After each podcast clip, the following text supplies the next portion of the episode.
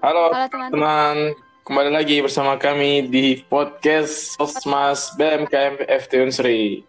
Sebelum itu, Oke. kan nama aku Hanson Febriansyah dari Fakultas Teknik tentunya, program studi Teknik Arsitektur Angkatan 2019. Eh, pada kesempatan kali ini, saya nggak sendirian, teman-teman. Ayo, silakan untuk memperkenalkan diri. Ya, semuanya. Perkenalkan, nama, nama aku Mariam dari Fakultas Teknik juga, Arsitektur 2019. Bakal nemenin Hansen di sini bawain podcast. Ya, oke, Jadi, mantap. Mantap. Jadi kita berdua ini satu prodi, teman-teman. Iya, satu prodi. Satu prodi, satu angkatan juga kan, satu organisasi juga di BMKM FT. Ya udah, membahas apa nih, Pak, hari ini? Kita mau bahas komunikasi di masa pandemi. Hmm. Oh ya, tadi kan ada Jadi- pertanyaan tuh dari teman-teman. Mungkin Mm-mm. bisa bacakan. Jadi nih, ada berapa pertanyaan di sini. Yang pertama tuh, gimana sih menurut Hansen nih cara teraman komunikasi saat pandemi? Hmm, Oke, cara teraman komunikasi di masa pandemi.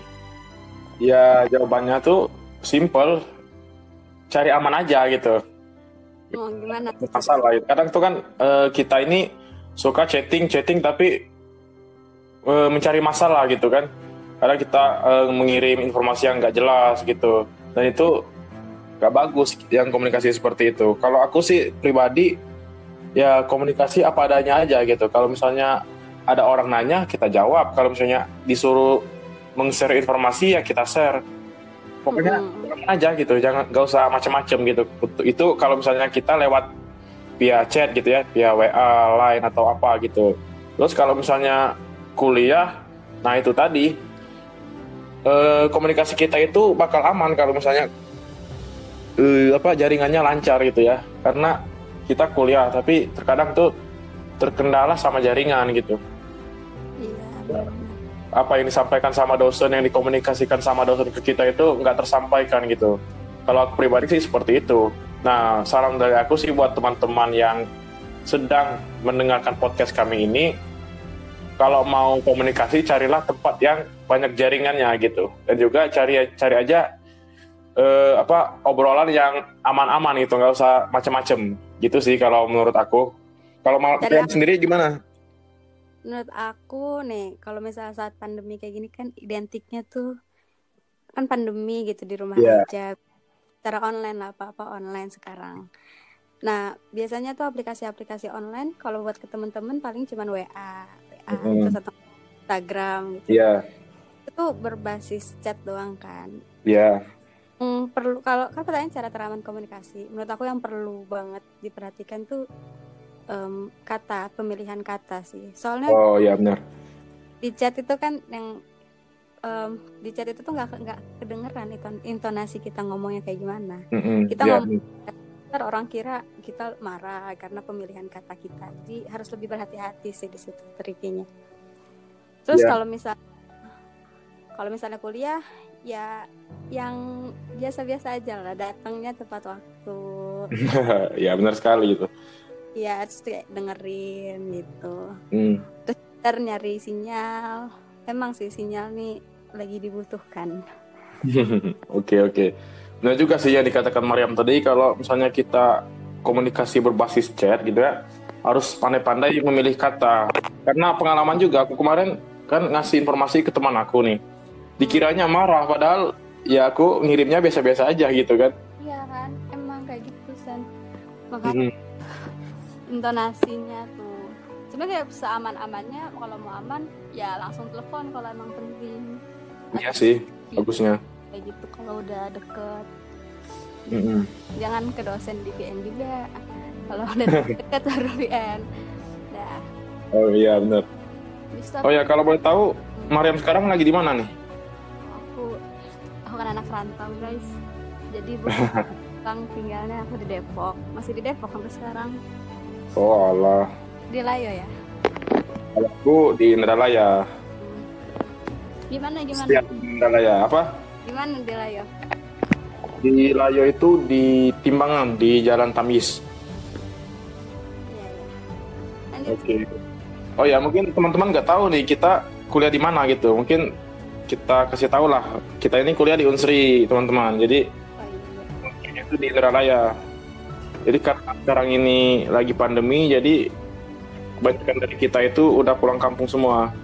Dan nggak tahu nih kapan mereka mau ke Layo. Termasuk si Mariam. Mariam kapan balik ke Layo? nggak tahu semester depan paling nggak tahu deh tunggu Iya. tunggu aman. Oke. Oke, lanjut lagi. Ada pertanyaan lagi nggak? pertanyaan nih yang kedua kan kalau misalnya pandemi tuh yang tadi aku bilang pasti identiknya di rumah aja terus kuliahnya di rumah kayak gitu kan itu gimana tuh caranya Sen biar tetap menjaga komunikasi sama orang-orang mengingat kita Ya. manusia sebagai makhluk sosial nih gimana tuh Ya, Ya, seperti yang kita ketahui ya dari himbauan pemerintah itu bahwasanya kita selama pandemi ini jangan dulu keluar rumah gitu ya, kita stay at- at home aja di rumah. Tapi berhubung kita ini anak organisasi, jadi kita nggak bisa eh, berdiam diri di rumah itu. Termasuk saya nih contohnya gitu kan, karena aktif organisasi juga. Kemarin itu sebenarnya saya udah pulang kampung, tapi gara-gara ada organisasi, jadi saya balik lagi ke Layo karena ada kegiatan ya musyawarah besar gitu. Iya iya. Organisasi. Jadi kita tuh nggak bisa kalau misalnya komunikasi itu cuman via online aja.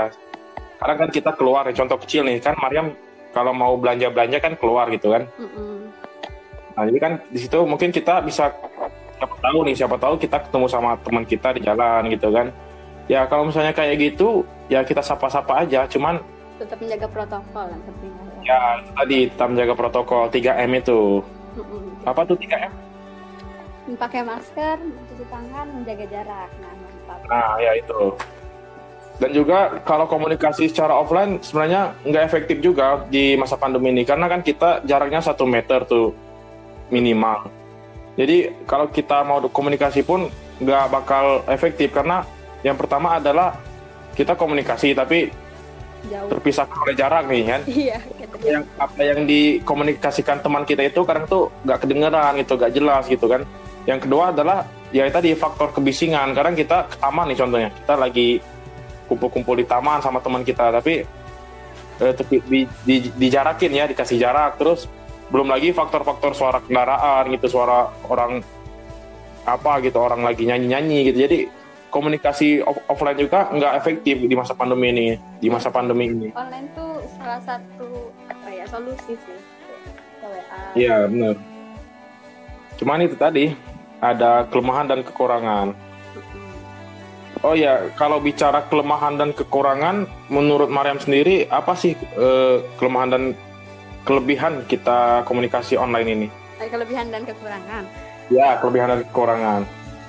kelebihannya kalau misalnya komunikasi online tuh bisa lah 24 jam kayak malam-malam tuh chat gitu kan paling Oh, tidaknya nyampe lah pesennya walaupun misalnya orang Mhm. udah tidur gitu karena kalau misalnya offline eh besok pagi aja lah pas ketemu gitu kan terus kalau misalnya em, itu kelebihannya pokoknya kelebihannya zaman sekarang tuh pas lagi pandemi kayak gini bener-bener ngerasa 24 jam tuh ada agenda sih maksudnya kayak orang bisa zoom jam 8 malam orang bisa rapat sampai jam 10 malam kalau misalnya kalau misalnya Oke. lagi offline kan kayaknya enggak gitu ya kan Karena iya ya.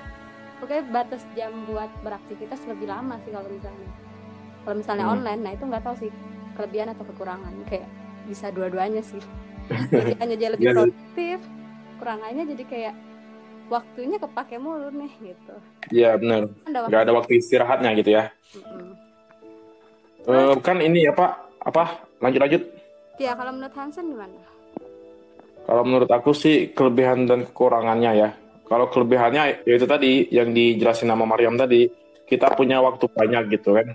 Kalau misalnya kita anak organisasi gitu ya, eh, senang sama apa aktivitas ya ini termasuk kelebihan. Cuman dari sisi lain ini juga kekurangan. Kita waktu istirahatnya kurang gitu kan karena eh, apa aktivitas mulu dari pagi sampai sore gitu ya, malam lanjut lagi ada rapat organisasi juga it- dan itu tadi apa untuk karena kita mahasiswa gitu ya karena kita kuliah ya apa ya kalau kita organisasi misalnya kita mau ngadain kegiatan nah itu akan terasa lebih sulit dibandingkan offline. Nah itu salah satu kekurangannya. Kan kalau offline kan biasanya kita kumpul nih di secret kan kita bahas gitu kita diskusi bahkan ya sambil makan pokoknya pokoknya enak lah kalau offline. Cuman kalau online ini nggak bisa kita ngerasain hal itu. Iya sebenarnya kalau kayak gitu bisa disolusiin pakai kayak zoom google meet tapi sebenarnya nggak nggak membayar banget juga sih. Iya feelnya nggak nggak dapet. Iya maksudnya walaupun sama-sama tetap muka pakai zoom terus orang-orangnya juga bisa saling ngomong kan benar-benar ngomong pakai chat tapi ya benar feelnya nggak dapet gitu. Ya ya tadi satu lagi apa kan kita nih online nih berarti tidak lepas dari handphone kan dari laptop. Nah itu salah satu kekurangan juga sih kalau menurut aku karena kita kan di hadapan HP terus gitu dari pagi sampai sore gitu kan di hadapan laptop terus gitu. Ya ya bahaya juga untuk kesehatan. Balik-balik ke mata gitu kan kesehatan mata juga berpengaruh di sana. Keseringan lihat layar gitu kan bikin gitu juga. Ya layar biru itu kan bahaya kan? Benar sih. Dan juga tangan juga pegel juga kan tangan megang HP terus. Kan kadang tuh kayak bengkok aja jari gitu kita megang HP terus. Bener jadi kayak pas lagi kayak gini walaupun aktivitas online kita banyak sebenarnya harus diimbangi sama aktivitas eh, fisik juga. Kayak misalnya olahraga dalam ruangan. Iya kalau bener-bener kayak dalam ruangan indoor. Iya benar lihat zoom atau enggak layar setiap hari gitu kayak. Iya benar juga. Gitu kan. Seperti podcast yang sebelumnya ya sama dia dari Iya, Hegar kesehatan. ya si Hegar kan dia ngebahas tentang kesehatan. Benar juga sih kata Mariam kalau kita eh, komunikasi juga perlu apa menjaga kesehatan juga gitu ya. Iya. walaupun kita online online semua kegiatannya. Bisa tuh olahraga olahraga di rumah lah yoga yoga. Ya, kalau nggak bisa keluar ya di rumah kan. Iya. Apa push up lah atau Ya, skipping. push up tuh. Kalau Mariam olah- olahraganya apa di rumah? Olahraganya apa ya? Berjemur aja lah. Oke berjemur pagi ya. Iya mantap. Apalagi nih? Mariam ada pertanyaan lagi nggak? nah nih apa saja apa saja peranan komunikasi masa di tengah pandemi covid ini Hmm, oke. Peranan komunikasi. Cuman satu sih untuk menyebar informasi. hmm, Kalau menurut Mariam gimana? kalau ngomongin di masa teng- di tengah pandemi ini komunikasi penting banget maksudnya buat sosialisasi tentang pandeminya juga Nah, iya benar-benar. kayak edukasinya juga Mm-mm, Benar-benar. tentang covid jangan kayak cuman setahu-tahuan oh iya ada covid tapi kan harus disebarluaskan juga sosialisasinya gimana itu kan Benar, komunikasi benar. juga menyebar info juga yang tadi kata Hansen tapi Iya. jangan sampai info yang hoax gitu Ya jangan sampai menyebar info yang nggak jelas gitu ya. Karena bahaya juga itu. bagaimana cara komunikasi efektif saat kuliah online Oke, bagaimana cara komunikasi yang efektif selama kuliah online? Ini eh, berhubungan dengan kuliah ya. Mm-mm. Kalau aku sih yang pertama adalah carilah tempat yang jaringannya kuat itu satu. Terus eh, apa ya? Paket internet Nah ya pakai internet itu perlu juga. Mm-mm. Walaupun kita berada di tempat yang kuat jaringannya, kalau kita nggak ada kuota nggak bisa juga kuliah. iya iya langsung Hmm. Itu satu. Terus efektif. Oh ya ini kan kita tahu kan kita kuliahnya online nih. Dan dan untuk absennya juga kan kita ada websitenya gitu ya, e-learning gitu. Nah yang menurut aku sih yang gak efektif itu di websitenya itu sih sering error gitu kan. Nah kalau misalnya websitenya itu bagus-bagus saja ya enak gitu. Baru baru bisa dikatakan eh, efektif kuliahnya gitu kan.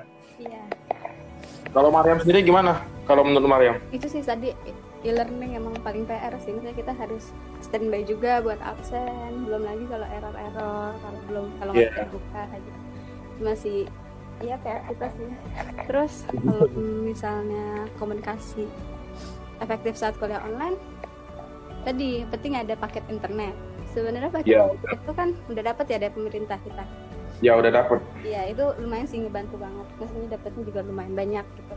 Jadi Hmm. kendalanya paling di sinyal. Nyari sinyal. Ya benar, caranya di sinyal. Dan juga kadang tuh dosen tuh nggak apa namanya jadwalnya itu fleksibel banget gitu ya. Hmm, Di jadwalnya jam 8 tapi kadang kuliahnya jam 10 gitu ya. Maria merasa Iya gan- diganti-ganti jadwalnya kan jadi bingung sebenarnya. hmm, ya benar. Itu sih sebenarnya. Ya ya. Ada lagi nggak pertanyaan dari teman-teman?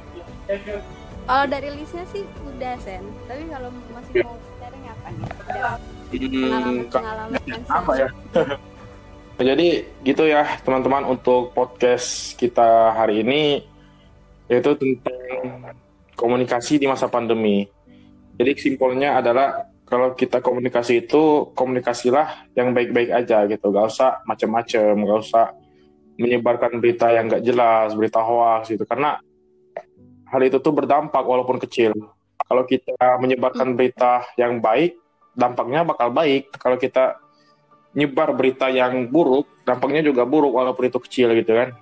Nah, maka dari itu saya dan Maryam ya mengingatkan pada teman-teman kalau mau komunikasi gak usah macem-macem lah. Kita cari aman aja gitu. cari aman. Ya, cari aman aja. Sama ini sen paling jaga komunikasi sama sama orang-orang sama temen-temen. Iya, Kalau di rumah aja lama-lama juga ntar jadi mas makhluk individualis gitu Iya. rumah aja nonton YouTube gitu iya. jadi ans harus tetap harus tetap jaga komunikasi sih soalnya balik ke tadi gitu kan manusia kan makhluk sosial Mm-mm, Bener juga tuh. gitu. Sab, temen nanyain kabar gimana kabarnya Iya, bagus. Ya benar itu wajib itu harus. Karena jangan sampai gara-gara pandemi kita dicap sama teman kita antisosial gitu. Kan itu kan nggak bagus juga untuk kita. soalnya buat yang kalau Hansen kan udah balik ke Layo pasti udah ketemu Iya. teman-teman secara offline juga gitu buat yang ngerantau itu udah hampir kayak hampir satu tahun Ya gitu satu kan. tahun. bulan-bulan kan dia tetap harus jaga komunikasi gitu Ya ya, gitu sih benar sih. Walaupun pandemi ya tetap jaga komunikasi. Ya kita jalani aja walaupun online, walaupun ya kadang ada masalah jaringan, kalaupun kita lagi males megang HP juga kan karena 24 jam non-stop kita main HP kan. Jalani aja gitu. Insya Allah pandemi ini semoga aja berlalu gitu. Supaya bisa kuliah offline lagi. Iya amin amin Hmm. semoga cepat selesai Jadi itu ya eh, sedikit banyak kesimpulan dari podcast kita hari ini. Mungkin itu saja ya. Eh, kita cukupkan aja ya, Mariam. iya sudah Oke, mungkin cukupkan saja kita cukupkan saja. Kami ucapkan terima kasih. Eh, wassalamualaikum warahmatullahi wabarakatuh.